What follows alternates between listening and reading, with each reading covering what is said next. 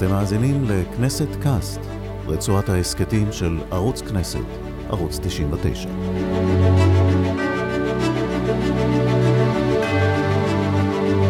שלום לכם גבירותיי ורבותיי, אני ירון לונדון, מזמין אתכם להאזין לעוד פרק בסדרת ההסקטים מלחמות היהודים, שאיננה עוסקת במאבקים שבין יהודים לבין אויביהם, אלא במלחמות שניהלו היהודים בינם לבינם.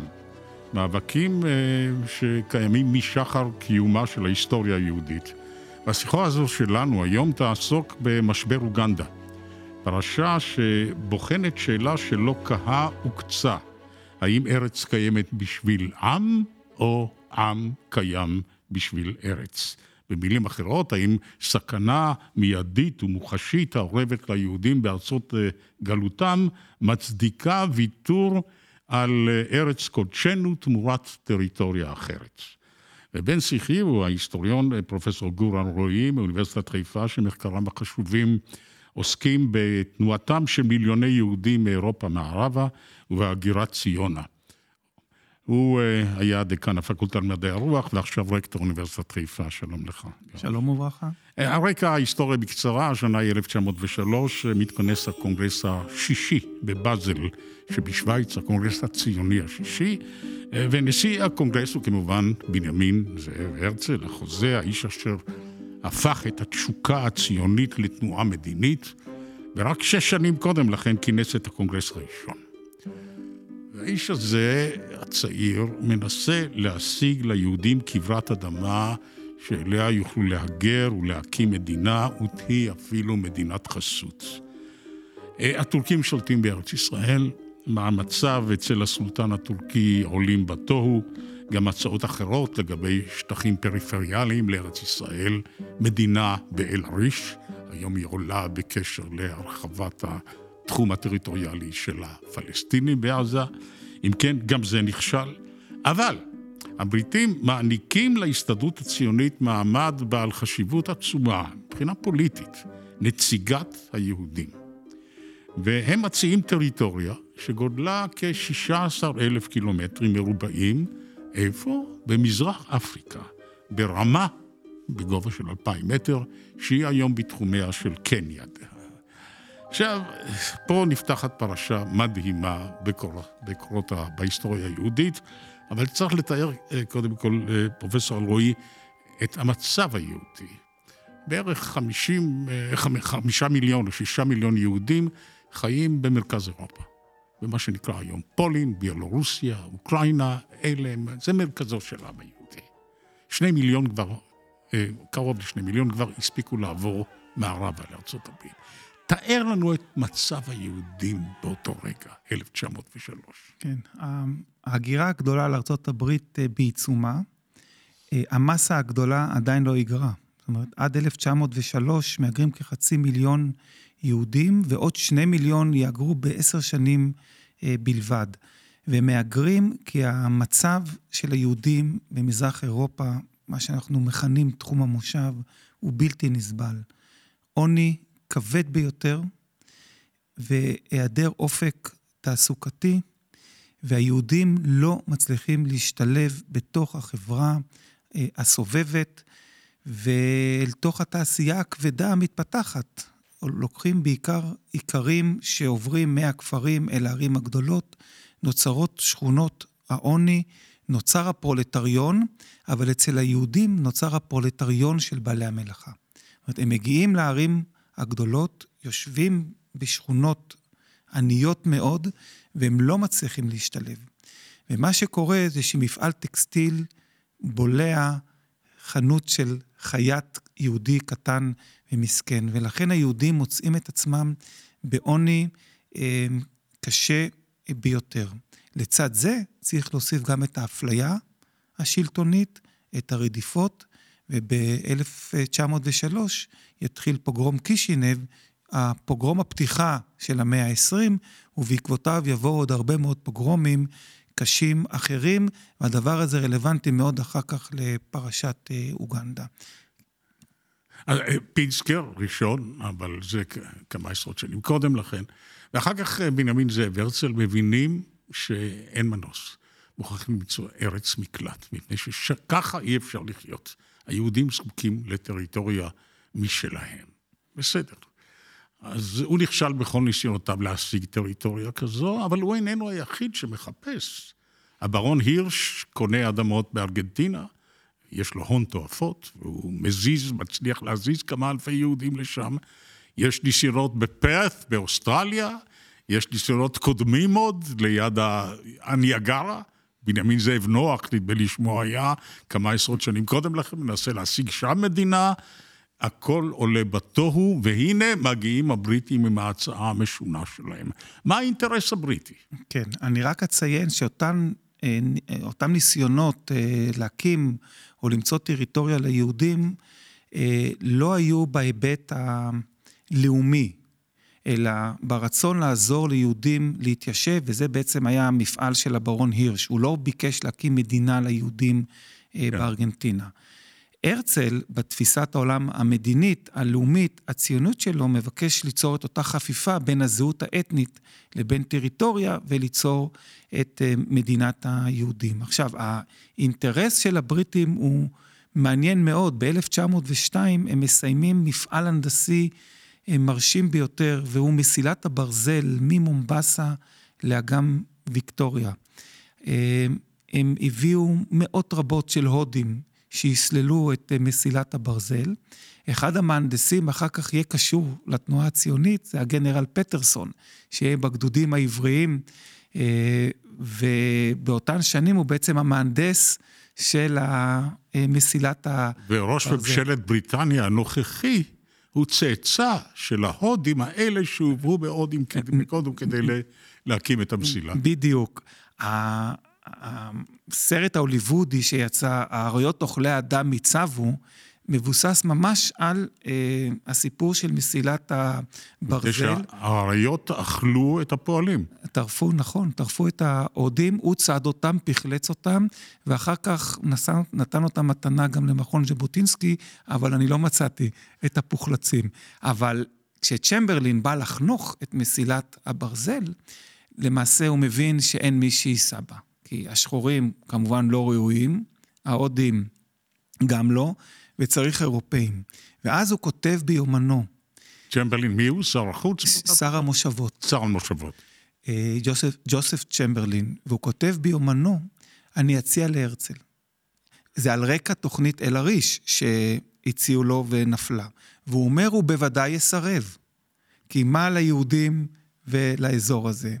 והוא מציע להרצל, והרצל להפתעתו הרבה, ולהפתעתם של הציונים, מחליט שהוא לוקח את זה.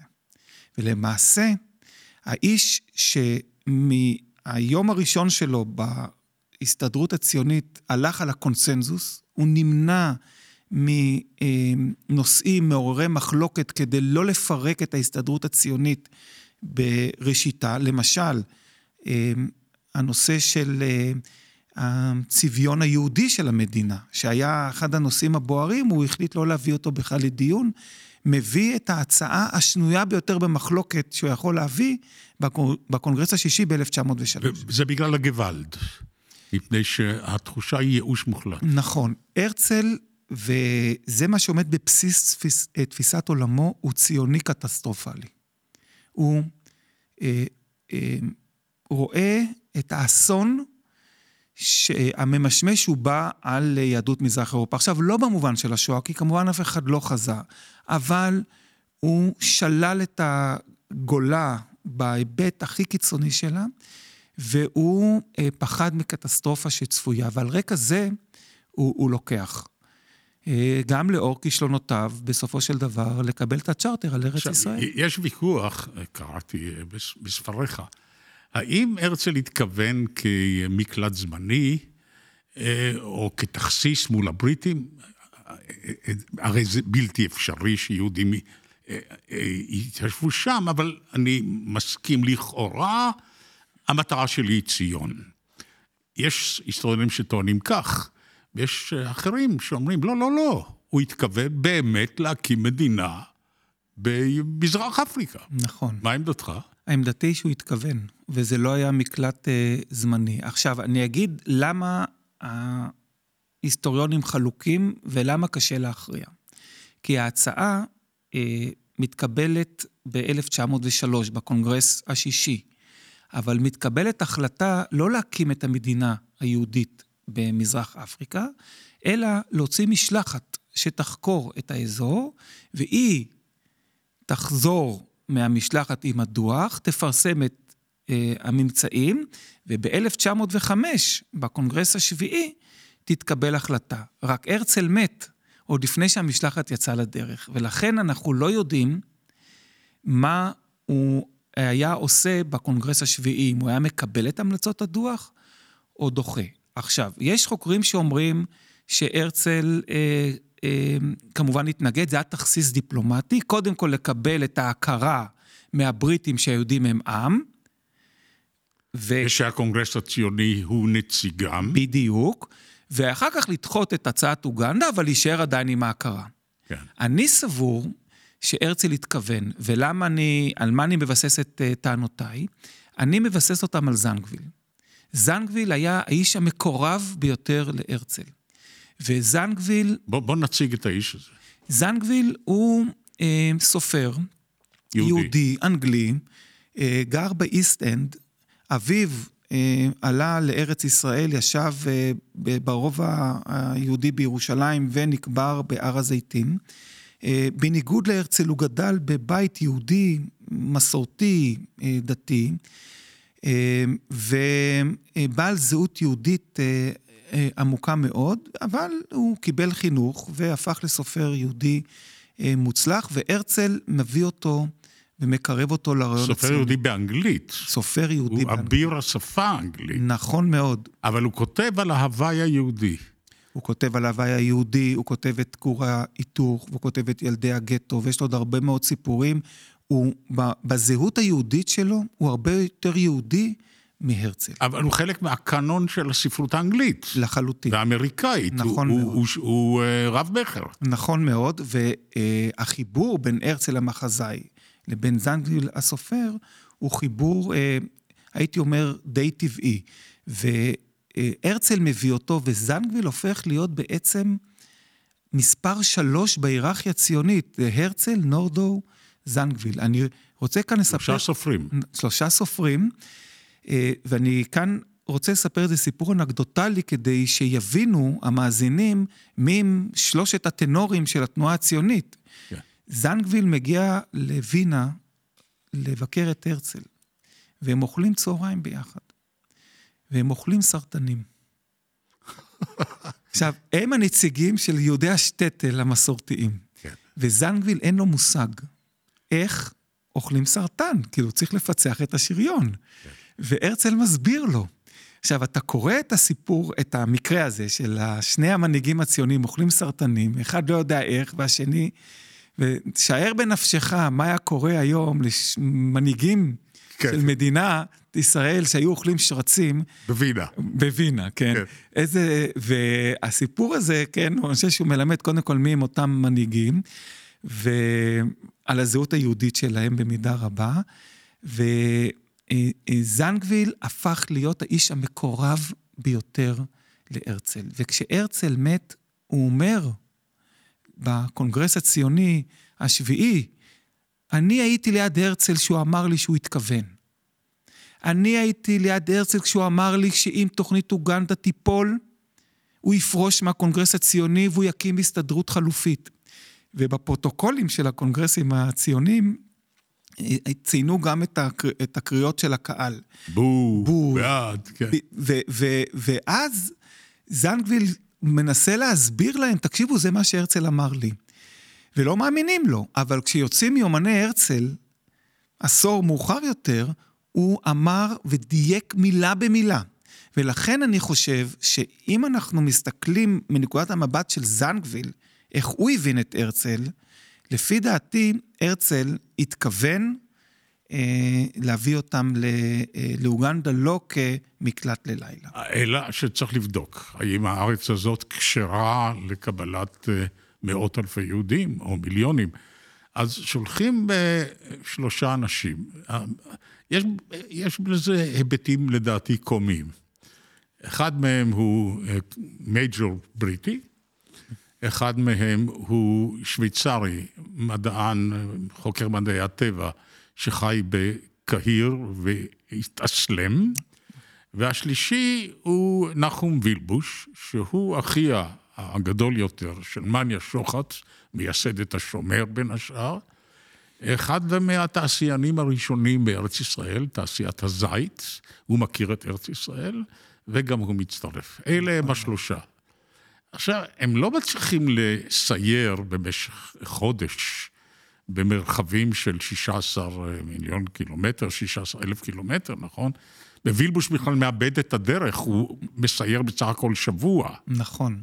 המשלחת יוצאת לדרך, הוחלט שכל חבר משלחת יכתוב דוח משל עצמו, וראש המשלחת, איל גיבונס, יסכם את ה... את שלו ואת של השניים האחרים, ככה שהדוח היה מורכב מארבעה חלקים, ווילבוש כותב יומן מאוד מסודר, אחר כך גם יוצא כספר בשם המסע לאוגנדה, והוא מספר איך הם מגיעים לנקודה, מתפצלים, כל אחד היו לו עשרה סבלים שחורים, מקומיים, והם קבעו להיפגש באיזה נון צדיק מסוים. קייזר וגיבונס, השוויצרים מגיעים ומחכים לו ומחכים לו, והוא לא מגיע, והזמן הולך לאיבוד וצריך לחקור, ואוטוטו הקונגרס הציוני השביעי מתכנס וצריך להביא את הדוח, והוא מרגיש שכבר אוטוטו הוא מתפגר, וציפור שחורה, עוף טורף מעל ראשו, ובסוף מחלצים אותו, מביאים אותו לנקודה, אומרים לו אתה נשאר פה, והם ממשיכים לסייר, וחוזרים, אוספים אותו, לוקחים את הרכבת, מגיעים לניירובי, למומבסה וחזרה לאודסה, וכל אחד כותב את הדוח שלו, והמסקנה של וילבוש, במקום שאין כלום, אין לעשות כלום. כן. האיש שלא סייר ולא ראה והתברבר, כן. למעשה, אה, אה, טוען שהמקום לא ראוי, דרך אגב, באחד הביקורים שלו בניירובי, הוא פוגש מתיישב בשם לונדון, שיושב. אני יודע, אני קראתי איזה מזמן, את אחד הפרסומים שלך, לפני שנים. ראיתי את הלונדון הזה, וחיפשתי, מי הוא? האם קרוב משפחתי או לא? אז כמובן שמוצאו לא מלונדון, כי למי שמוצאו לונדון, לא קוראים לונדון. האם מוצאו מווילנה, ומגיע ללונדון, יקראו לו וילנר. כן. ואם הוא הגיע מלונדון לווילנה, יקראו לו לונדונר. כן. אז יש להניח שלונדון איננו מלונדון, אבל לא מצאתי שום קשר. כן. מה גם שאף יהודי לא... יכול להיות שזה יהודי שהגיע לדרום אפריקה. יכול להיות, כן. ומשם, כי הייתה הגירה עצמה. עכשיו, גיבונס מתפוצץ, מכעס הוא קורא, ובדוח הרביעי שמתייחס לווילבוש, הוא אומר... שהוא הגיע יהודי רוסי שציפה למצוא את הדנובה בגובה של מאתיים רגל, שהוא חסר ניסיון, שהוא לא סייר והוא לא ראה, ובסופו של דבר הוא אומר שהאזור הזה מתאים, והוא בוודאי ובוודאי הוא יותר טוב מארץ ישראל ב-אלף תשע מאות וחמש, מבחינת התיישבות. אבל כשמביאים לקונגרס הציוני השביעי את מסקנות המשלחת, לא מביאים את כל הארבעה דוחות, מביאים רק את הדוח של וילבוש, שבמקום שאין כלום, אין לעשות כלום, וזה הרושם שצירי הקונגרס קיבלו. אצל הרצל זה לא היה עובר. אבל מתרגשת מהומה עצומה בכל העולם היהודי, ונדמה לי שהיא חוצה בין יהודי מזרח אירופה למערביים. המערביים הם אלה שמנהיגים את ההסתדרות הציונית, נורדאו, זנגוויל, הרצל.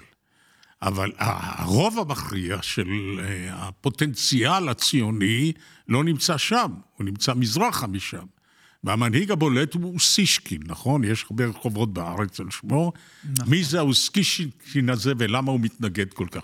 אוסישקין הוא איש תנועת חיבת ציון, איש ציונות מעשית, שבניגוד לתפיסה ההרצליאנית של הציונות הדיפלומטית, שקודם כל נקבל את הצ'רטר ואחר כך נתיישב, אוסישקין סבור שקודם כל צריך לקבוע עובדות בשטח, ואז לראות איך אה, מתקדמים. הוא אה, ציוני דוגמטי, אני קורא לו, ו, הוא אחד המתנגדים העיקריים ביותר להרצל גם בחייו, וההתנגדות של אוסישקין חוצה לדעתי כל גבול וכמעט מרסקת את ההסתדרות הציונית. כי מהר מאוד הדיון הוא כבר לא האם בעד אוגנדה או נגד אוגנדה, אלא אוסישקין אומר להרצל שהוא לא מקבל את החלטת הרוב. ובעצם האמירה שהוא לא מקבל את כללי המשחק הדמוקרטיים, בהסתדרות שהיא בקושי בת שש שנים, יש סכנה של ממש. והרצל, ברשותך, אני רוצה לקרוא לך קטע אחד, מה אה, הוא אומר לו, לאותו אוסישקין. ילחמו כל כמה שאתם רוצים, השתדלו להשיג רוב בקונגרס, אבל לא מתוך אמצעי התנועה נגד התנועה, אלא בסגולותכם האישיות. אם תגייסו נגדי רוב קולות מפלגה, אכיר לכם טובה, אבל רק בתנאי אחד שתשיגו את הרוב, שאם לא כן, הרי תהיה לי רק עוגמת נפש. אבל אני יועץ לכם, שיקטו וקבלו עליכם את מרותן של החלטות הקונגרס, כפי שצריכים לעשות כל שאר האדונים. כלומר, הרצל דבק בעיקרון הדמוקרטי ללא קשר לאוגנדה. הייתה החלטה של הרוב, ואותה צריך לקבל. הרוב היה פרו-אוגנדה. הרוב היה בעד אוגנדה. בצ... זה מעניין מאוד שאת הרוב לבעד אוגנדה השיג הרצל דרך המזרחי, דרך הרב ריינס. דווקא החילונים בתנועה הציונית, אחד העם, אה, וויצמן וביאליק ואחרים. נדמה לי ש... שאפילו אליעזר בן יהודה. אליעזר בן יהודה באופן מפתיע תמך באוגנדה, תמך בזנגוויל, היה מקורב אליו מאוד, ושהוא כותב את הספר מדינה, המדינה היהודית, בן יהודה ב-אלף תשע מאות ושבע, אם אני לא טועה, הוא אחד האוגנדיסטים או הטריטוריאליסטים המובהקים, והוא אומר את לשון השפה העברית, אפשר להחיות לא רק בארץ ישראל, אלא בכל מקום אחר, בגלובוס. לכן בן יהודה דווקא... רק לתאר לעצמנו שבאיזה מקום מזרח אפריקה היה היום שבט דובר עברית, אתה יודע, של מאות אלפי יהודים דוברי עברית. אז דווקא זה מאוד מעניין שבארץ ישראל הייתה להרצל את התמיכה הגדולה ביותר, יותר מאשר במזרח אירופה. אתה מסביר את זה, שהם הכירו את התנאים הקשים וראו את מיעוט הסיכויים להשיג צ'רטר מה... שער העליון בקושטה? נכון, הם היו אנשים מאוד מעשיים, והם הבינו שהמפעל הציוני מתקדם בקצב חשבוני, אבל הרדיפות של היהודים בקצב הנדסי, ובמרוץ הזה נגד הזמן, לתנועה הציונית אין סיכוי, ולכן... אנחנו עומדים להפסיד. בדיוק, ועדיף שתהיה איזושהי טריטוריה שאפשר להציל, אבל היה גם עוד סיבה. הייתה יריבות פוליטית בין אחד העם לבין הרצל. אחד העם סלד ממנו. וכשאחד העם גם הגיע לארץ ישראל ב-אלף שמונה מאות תשעים ואחת וכותב את אמת מארץ ישראל, הוא בז למתיישבים. הוא לועג להם. הוא אומר להם שהם עבד כי ימלוך, מה שהם עושים לערבים. שהארץ ראויה אנשים לו. הם לא סלחו לו. הם הלכו עם הרצל כל השנים, ולכן הם האמינו בו. עכשיו, ה... התקדשויות בתוך ה... מה הייתה אז התנועה הציונית? אני יודע, הרבה מאוד סניפים במזרח אירופה, אבל היא בסופו של דבר כנפה חלק קטן מאוד בעם היהודי. נכון. אבל... מיעוט קטן מאוד. נכון. אבל המיעוט הזה יודע לריב גם בתוכו. עכשיו, עד כדי כך שמתנגשים במי שמילא את מקומו של הרצל, זהו מקס נורדאו, שיושב בפריז, נכון? מקס נורדאו הוא בעצם... סופר צרפתי גרמני. נכון. והוא... עכשיו, יהודי יורה בו. נכון, הוא סגנו של הרצל, הוא תומך בתוכנית אפריקה. הרחוב הציוני רוכש וגועש, הוא אלים מאוד. לפני הרצח, כמו... לפני ניסיון הרצח. לפני ניסיון הרצח, כמובן יש הסתה, ויש אלימות ברחובות. אוסישקין בוחר בחור צעיר, כריזמטי, יפה תואר, שייצג את האנטי-אוגנדה ברחוב היהודי. קוראים לו בר ברוכוב. ובר, oh. ובר בורוכוב, לפני שהוא הופך להיות מנהיג תנועת פועלי ציון, עובר דרך הערים, ואוסישקין קורא לו האגיטטור, כן? הוא זה שמדבר... המשית, המעורר. כן, הוא זה שמדבר נגד אוגנדה, והוא כותב לו מכתבים. לאוסישקין ונותן, ו- ו- ומספר לו מה הוא רואה, והוא מגיע לבית כנסת. שש מאות איש מתכנסים בו. ובורוכוב כותב לו, דיברתי ביידיש גואלית. ואחד המתנגדים העיר לי. ואז הוא מתאר פשוט מכות בבית הכנסת, לוקחים כיסאות ושוברים, מנפצים את החלונות, yeah. והאלימות קיימת בתוך הרחוב, ועל רקע זה, מתנקש יהודי, זה האב טיפוס של יגאל עמיר, כי זה, למעשה זה על אותו הקשר, האם מבטרים על ארץ ישראל, או לא מבטרים על ארץ ישראל, ומי שמבטר על ארץ ישראל, דינו רצח, הוא לוקח אקדח, וקורא מוות לאפ, לאפריקנר, או לאפריקאי, ויורה, אבל הוא מחטיא, ופוגע בברך, של בן של איזה עיקר מהעלייה הראשונה שבא לפריז ללמוד תיאטרון ומחול, וגודע לו את הקריירה, אבל נורדאו ניצל, אבל כאן אנחנו רואים את היסודות. ומה השנה היא אלף תשע מאות וארבע? חמש? אלף תשע מאות וארבע. אלף תשע מאות וארבע. וכאן, כאן אנחנו רואים את היסודות האלימים, כן. שקיימים בתוך, בתוך הציונות. אנחנו נראה את זה אצל... בהתנגשות בין נורדאו, ואחר כך ברצח דהן, ואחר כך ברצח ארלוזרוב, ובזריקת הרימון לכנסת בשנות החמישים, ובשנות הכנענים ופינקס, ששם... השר פינקס. השר פינקס, וכמובן, כלומר, שם זה מתחיל. כמה זה יצרי וכמה זה אלים. בוא נשוב לגורל פרויקט אוגנדה. אז הפרויקט נכשל, יהודים גם כנראה לא היו מגיעים לאוגנדה, אולי כן. אני לא בטוח בכלל. לא בטוח. אני אגיד לך גם למה. באמצע שנות ה-שבעים, יוצא לאור ספר מאוד קונטרוברסלי, של שבתאי בצבי, פולמוס אוגנדה במשבר השואה, שבו הוא מאשים. הוא כתב על הפלסטינוצנטריות של הנהגת היישוב היהודי. בדיוק. שלא דאגה ליהודים בשואה. בדיוק. אבל הוא אומר, זה התחיל ממשבר אוגנדה. שמה התנועה הציונית הפנתה גב ליהדות מזרח אירופה. עכשיו, אין לנו אם בהיסטוריה, אבל היהודים לא היו מגיעים לאוגנדה בוודאי, אבל הם, הם הגיעו לארץ ישראל כברירת מחדל כל השנים. מיעוט קטן הגיעו בגלל הציונות, הרוב הגיעו בגלל גורמי הדחיפה, בגלל גורמי הדחיפה בארצות המוצא, האנטישמיות והאלימות וכן הלאה. היהודים בשנות ה-שלושים היו מגיעים לירח, yeah. ובלבד להינצל. ולכן אוגנדה הייתה יכולה לקלוט יהודים, לא כי יהודים היו מגיעים אליה כי הם רצו, אלא כארץ מקלט. וזו מה שהייתה ארץ ישראל, רק הבריטים הגבילו בצורה משמעותית את הכניסה, ולכן אני לא בטוח.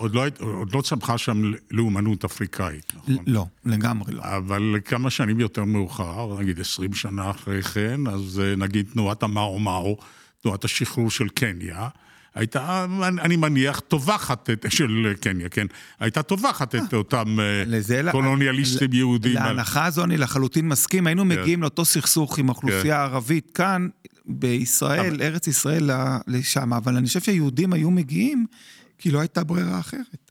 אבל מה שקרה בינתיים, אנחנו ב-אלף תשע מאות וארבע, התנועה הציונית התפלגה, וקמה בהנהגתו של ישראל זנגוויל, הסופר האנגלי. היא מתפלגת ב-אלף תשע מאות וחמש. בחמש כבר. כן. תנועה טריטוריאליסטית שמטרתה באמת להשיג טריטוריה חלופית לארץ ישראל בעולם היהודי. נכון. אבל עוברות עוד כמה, עשר שנים בערך, הצהרת בלפור. ויצמן משיג את מה שהרצל לא הצליח להשיג, וקיבלנו הבטחה שאיקון בית לאומי בחסותה של בריטניה, מלחמת העולם השנייה, הראשונה פורצת ב-אלף תשע מאות וארבע עשרה, האימפריה הטורקית היא מחשבת להישבר, ואנחנו רואים כבר את הקץ, או מתחילים לראות את הקץ, ואז זנגוויל חוזר בחזרה לתנועה הציונית. נכון. ובעצם הטריטוריאליזם הזה פחות או יותר נגמר. נכון. אבל שהוא עוד קיים עד היום, נדמה לי, עוד קיימת מתנועה כזאת. תראה, הטריטוריאליזם צב ועולה ברגעי מצוק ושבר בעם היהודי. כן. ושנות ה-עשרים היו שקטות. זאת אומרת, יש לנו כמובן מלחמת האזרחים הנוראית באוקראינה, אבל כבר יש את הצ'רטר ויש את ההבטחה להקים את הבית הלאומי בארץ ישראל, ואין צורך של ממש בטריטוריאליזם, אבל הוא שב ועולה באמצע שנות ה-שלושים עם הפריילנד ליגה של יצחק נייכמן שטיינברג, שמוביל תנועה טריטוריאליסטית, שמעוניינת להקים את המדינה היהודית, או את האוטונומיה היהודית בחבל קימברלי באוסטרליה. כל אותם יוזמות שהיו בתקופה של זנגוויל עם ההסתדרות הטריטוריאליסטית איתו, בראשית המאה ה-עשרים, שווים ועולים בשנות ה-שלושים, ה-ארבעים, כן. וכמובן, אחרי מלחמת העולם השנייה, בסורינם, יש ניסיון אה, להביא יהודים בערך שלושים אלף. בצפונה של דרום אמריקה. נכון, ליד ברזיל, מגיעים שלושים אלף ניצולי שואה לשם. זאת אומרת, הטריטוריאליזם צף ועולה ברגעים קשים. וכאן גם הייתה התמיכה של התמיכה של זנגוויל, של הרחוב היהודי בזנגוויל, כי ב-אלף תשע מאות ושלוש יש פוגרום קישינב, אבל ב-אלף תשע מאות וארבע, ב-אלף תשע מאות וחמש ו-אלף תשע מאות ושש יש פוגרומים קשים ביותר. בדרום רוסיה נרצחים למעלה מ-ארבעת אלפים יהודים, והם משוועים לעזרה ולסיוע, ולכן זנגוויל מונה מכורח ה... מצוקה היהודית והרדיפות, ומחפש טריטוריות שהוא לא מוצא אותם. בכל הספרים שלך אני קורא דגש, או קריאה לנו ליושבי הארץ הזאת, היהודים, לפקוח את עינינו, ולהבין שהנהירה לארץ ישראל, כמובן היא קשורה למיתוסים היהודיים, אבל יהודים לא מגיעים בגלל המיתולוגיה של ארץ כנען, ובגלל יהושע בן נון, אלא משום שאין להם ברירה אחרת. נכון. רק מיעוט קטן מגיע לכאן. אחר כך, כמובן, אנחנו טובים את הסיפור הציוני באופן שונה. נכון. אבל יהודים לא מגיעים, אלא אם כן מכריחים אותם להגיע. אחד וחלק. בכל מחקרה אני מראה בצורה, אני חושב, די משכנעת, שארץ ישראל היא ברירת מחדל. מה שגרם להצלחת המפעל הציוני, זה לא האידיאולוגיה ציונית, זה שני חוקים אנטישמיים שנחקקו בארצות הברית בשנת עשרים ואחת ו-עשרים וארבע, שאסרו על יהודים להיכנס, ובלית ברירה הם מגיעים לפה. ב-עשרים וארבע עשרים וחמש מגיעים שישים אלף יהודים, שזה מספר כל היהודים שהגיעו בעלייה הראשונה והעלייה השנייה, ובשנות ה-שלושים רבע מיליון יהודים בשש שנים. Mm. כי לא הייתה אלטרנטיבה אחרת. כן, והציונות גם גרמה לכך, לפחות בשלב מסוים, שמעורר שאלות מוסריות מסוימות, יציאת רוסיה. שישראל מגיעה להסכם עם הארגונים היהודים בארצות הברית, וגם עם ממשלת ארצות הברית, נכון. שלא תיתן ליהודי ברית המועצות המתפוררת להגיע לארצות הברית. יהודים רבים הגיעו למרות נכון המזימה הזאת, אם תרצה, ואנחנו הכרחנו אותם להגיע לכאן. נכון, הסכם שמיר בוש, אני חושב, עונה בדיוק על הרבה מאוד אירועים שהתרחשו לאורך כל השנים לפני קום המדינה. ועם זאת, אני אאלץ אותך להודות שבלי הסיפור של ארץ ישראל, קדושת הארץ, הסיפור שלנו, הסיפור הגדול שלנו, לא היו מגיעים יהודים לכאן. יש כוח משיכה, אי אפשר לעורר תנועה לאומית ללא סיפור מושך. נכון, ועדיין, זה אולי הסיבה לכישלון הרעיון הטריטוריאליסטי, שלא היה בבסיסו את וזה... המיתוס שכל תנועה לאומית אה, צריכה. ויחד עם זאת, כשאתה בודק את הגרעין האידיאולוגי בהגירה לארץ ישראל, הוא היה קטן ביותר. יהודים בסופו של דבר העדיפו להישאר בארצות מוצאם ולא להגר. וכבר שנכפה להם לעזוב ביעל המציאות, הם לא רצו להגיע אה, לארץ ישראל, אלא דווקא למקומות אה, אה, אחרים. והחיבור הזה בין אותה קבוצה אידיאולוגית קטנה לבין מסה של מהגרים, הוא מאוד מעניין בארץ ישראל, והוא אפשר את, ה, אה, את הצלחת הציונות מסיבה אחת. ההבדל בין ארץ ישראל לארצות יעד אחרות, שבארצות יעד אחרות, המהגרים היהודים עשו כל מאמץ להשתלב בחברה הסובבת. בארץ ישראל, המהגרים, הלא ציונים, עשו כל מאמץ לא להשתלב בחברת הרוב הערבית, ולכן הגרעין האידיאולוגי הקטן הזה, היה, הוא היה יכול להשפיע עליו, לעצב אותו, בדמותו ובצלמו, וכך בעצם נוצרה חברה דואלית בארץ ישראל, אחת יהודית ואחת אה, ערבית. דרך אגב, זנגוויל, בדיוק בתפיסת עולמו הטריטוריאליסטית, סבור שלציונות אין סיכוי להצליח בארץ ישראל, בגלל שיושבים כאן ערבים. ולכן הוא מציע אה, אה, הוא, פתרון... הוא הביא תוכנית הטרנספר. הוא, ב, ב, ב, ב, ב, בתקופתו כנשיא ההסתדרות הטריטוריאליסטית, הוא מחפש מקומות אחרים, בגלל שהערבים יושבים פה, והוא לא רואה כל סיכוי.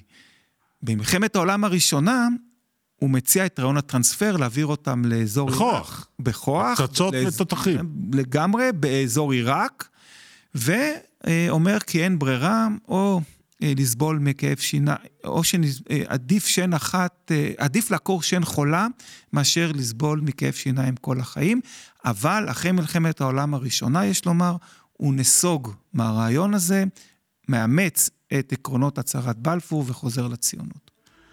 אני חושב שכאן ניפרד, ואני מודה לך מאוד, פרופסור אלרואי, תודה רבה על השיחה הנהדרת. תודה לך, ירון.